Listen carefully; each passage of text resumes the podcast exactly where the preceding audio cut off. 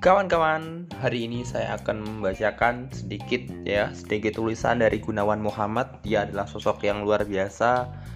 Saya salah satu orang yang kagum dengan beliau. Dia salah satu orang yang ikut membesarkan media Kompas.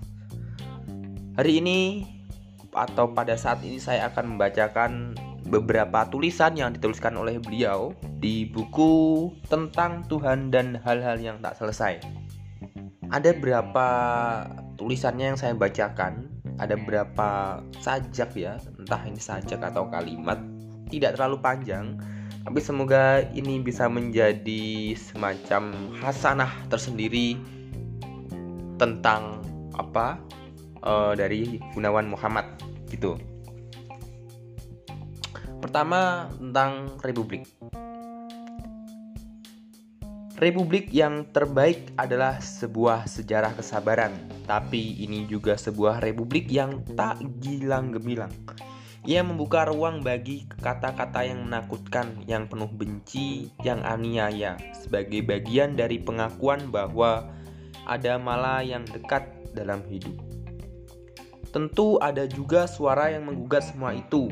Di pagi hari akan selalu ada sepasang mikrofon yang hangus. Itu ditulisnya dalam buku tentang Tuhan dan hal-hal yang tak selesai pada tulisan yang ke-46. Kemudian saya akan membacakan tulisan yang ke-47. Monumen adalah usaha melupakan momen yang fana. Demikian pula berhala. Tapi tak mungkin simbol-simbol itu hidup dan berarti tanpa ada orang yang bergetar hatinya. Tanpa ada orang yang kagum atau tertunduk di sebuah saat yang segera lenyap dan tak terulang lagi dalam kehidupan. Monumen dan berhala dibebaskan dari beku.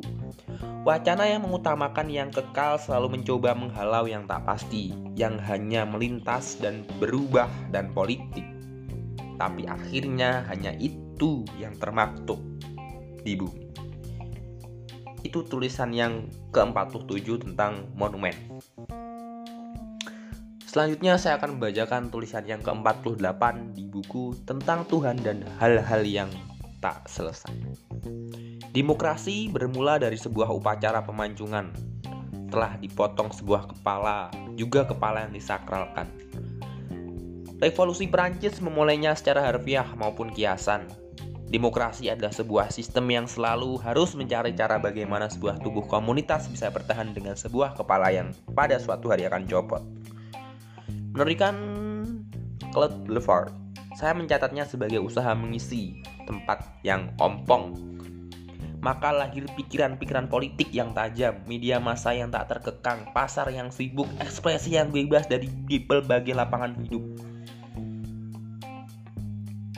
Risalah ilmiah, laporan jurnalistik, karya sastra yang menyampaikan kesunyian atau protes, ilmu yang menemu ciptakan hal baru dan menangkis pengetahuan lama, semua itu bermula dari kesadaran, mungkin juga keresahan, bahkan sang penghulu yang juga sang penentu akan selalu dipenggal. Tulisan tentang demokrasi. Luar biasa sekali Gunawan Muhammad itu bisa menuliskan sajak-sajak seperti itu. Meskipun dalam tanda kutip ya, ini dalam tanda kutip agak sulit dipahami karena butuh pendalaman kita harus benar-benar menghayati. Sesuai judulnya memang hal-hal yang tak selesai berarti memang sulit untuk dipikirkan. Ya. Oke selanjutnya saya membacakan terkait parlemen. Begini kawan-kawan ya.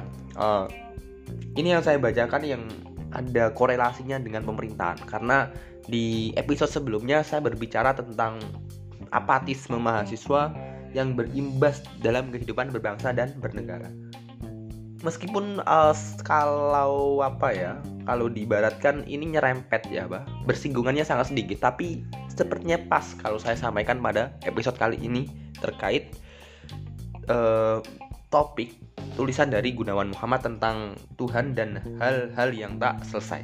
Kemudian tulisan 49 seperti ini. Parlemen yang berdiri menandai politik yang tak punya lagi berahi Baudrillard menyebut demokrasi sebagai menopause masyarakat barat. Tapi tiap politik pasca revolusi mengandung sikap jeda kepada gairah. Kita tak bisa mencintai yang sana habis-habisan, tapi juga tak bisa memeranginya habis-habisan. Tentang parlemen itu tentang tulisan dari Gunawan Muhammad. Oke, kawan-kawan, ini ya hanya episode ya episode intermezzo begini ya intermezzo dan terima kasih sudah mendengarkan uh, beberapa tulisan ya beberapa tulisan yang saya bacakan dan yang ditulis oleh Gunawan Muhammad kalau lebih lengkapnya lebih tahu lebih lengkap kawan-kawan bisa membacanya bukunya berjudul Tuhan dan hal-hal yang tak selesai ditulis oleh Gunawan Muhammad. Oke, sekian sampai jumpa di episode berikutnya see you next time.